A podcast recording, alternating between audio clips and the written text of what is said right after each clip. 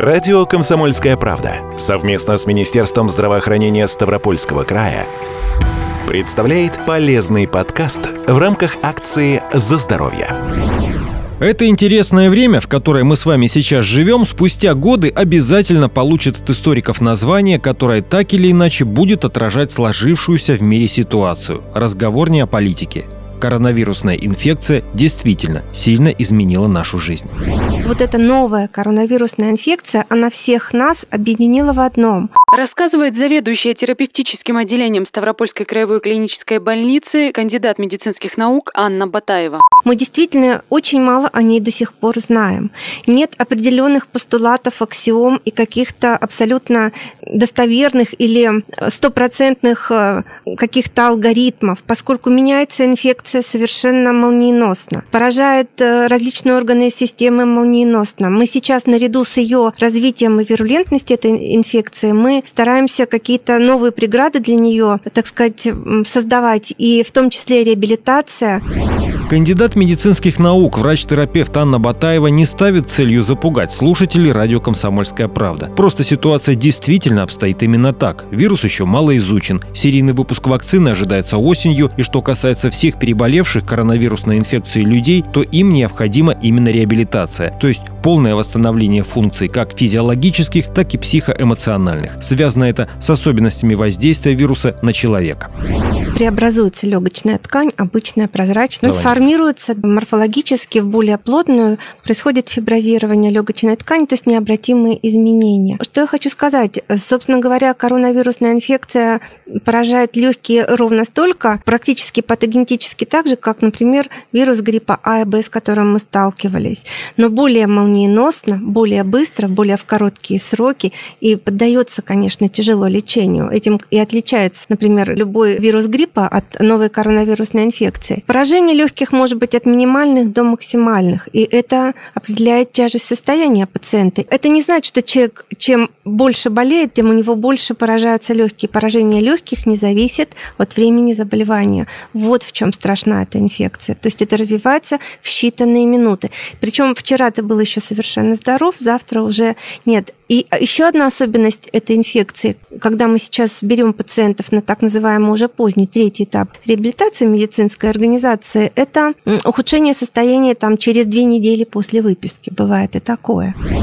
К сожалению, так все и происходит. Если объяснять совсем просто, ваша физиологическая способность вдохнуть нужное количество воздуха резко уменьшается, а значит и количество кислорода, поступающего в кровь для питания мышц, сокращается. Вот и получается, что взрослый, совсем не старый человек, мучается сильнейшей одышкой, просто поднявшись по лестнице на третий этаж. Добавлю, рентгенологи отмечают случаи поражения легких у коронавирусных больных свыше 80%. Вот поэтому и говорим мы о реабилитации как продолжительном по времени комплексе медицинских восстановительных мероприятий. Причем нужна реабилитация даже тем пациентам, которые перенесли коронавирус без осложнений. Это нужно всем, поскольку реабилитация, я говорила, это комплекс мер на восстановление психического, физического здоровья. Даже если человек имел легкую средней степени поражения, без поражения, скажем, органов дыхания в виде пневмонии, воспаления легких, даже этим пациентам, они же находятся в изоляции, у них определенный алгоритм поведения, они должны принимать принимать определенные препараты, которые не всегда имеют основное действие, но и побочное действие. То есть реабилитация касается всех пациентов, переболевших так или иначе новой коронавирусной инфекцией. И реабилитация касается людей, которые находятся рядом с пациентами. От них тоже очень многое зависит, которые помогают восстанавливаться дистанционно очень часто с помощью современных методов коммуникации. Очень важная оговорка о том, что реабилитация без близких людей невозможна. Это действительно так, ведь когда член семьи заболевает болезнью, которая признана опасной, его близкие тоже переживают и нервничают. Слишком высок риск заражения и тяжелых последствий. Это не только вирусная пневмония, это и поражение сердца и нервной системы. Ранняя реабилитация, которая проходит в стационаре, где проходит лечение, в инфекционном стационаре, в госпитале, подразумевает введение препаратов, безусловно, подключение какой-то физиотерапии на раннем этапе. Физиотерапевты готовы к этому, у них своя есть обширная программа. Массаж, дренирование и мускулатуры, развитие мускулатуры дыхательной.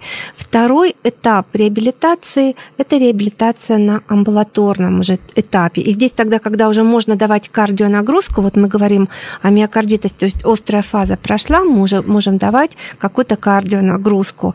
Это и дыхательная гимнастика, и ходьба, это и определенная физическая нагрузка с учетом, прежде всего, конечно, индекса здоровья самого э, человека. То есть определенных каких-то общих рекомендаций здесь нет, только по согласованию со своим врачом.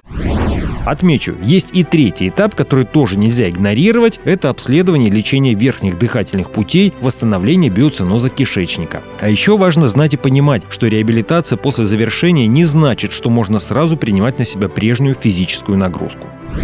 Никаких резких движений. О чем я говорю? Это о перегревании, о переохлаждении. Например, очень многие говорят, вот замечательно, мы сейчас после перенесенной пневмонии закрепим свое здоровье на море. Никакого моря, никакой инсоляции. Спокойная, размеренная жизнь с различными размеренными физическими упражнениями, постепенный вход в обычную жизнь. В завершении добавлю, самый верный способ избежать заражения коронавирусной инфекцией – профилактика. Врачи рекомендуют пользоваться одноразовыми перчатками и масками для лица в местах массового скопления людей. Не забывайте регулярно мыть и дезинфицировать руки, проводить у дома влажную уборку. Это первичная профилактика. Что включает вторичная профилактика? Это, безусловно, вакцинация против сезонных инфекций. Это больные сахарным диабетом, это беременные, это дети, это онкологические больные, те, которые которые так или иначе более уязвимы для любой инфекции, для новой коронавирусной инфекции, тем более они должны быть вакцинированы. Есть вакцинация против пневмокока, пневмококковых пневмоний, пневмо-13, 23, в зависимости от штаммов и количества. Это обязательная вакцинация, тем более, что после перенесенной такой пневмонии через 6 месяцев обязательно вакцинирование этими вакцинами должно быть. Надеюсь, вы услышали сегодня все самое важное, а поставить точный диагноз и назначить полноценное лечение помогут специалисты терапевтического отделения Краевой клинической больницы в Ставрополе по адресу улица Семашка, 1, предварительная запись на прием в консультативно-диагностическую поликлинику по бесплатному телефону 8 800 700 ровно 74 19. Телефон терапевтического отделения в Ставрополе 71 74 77.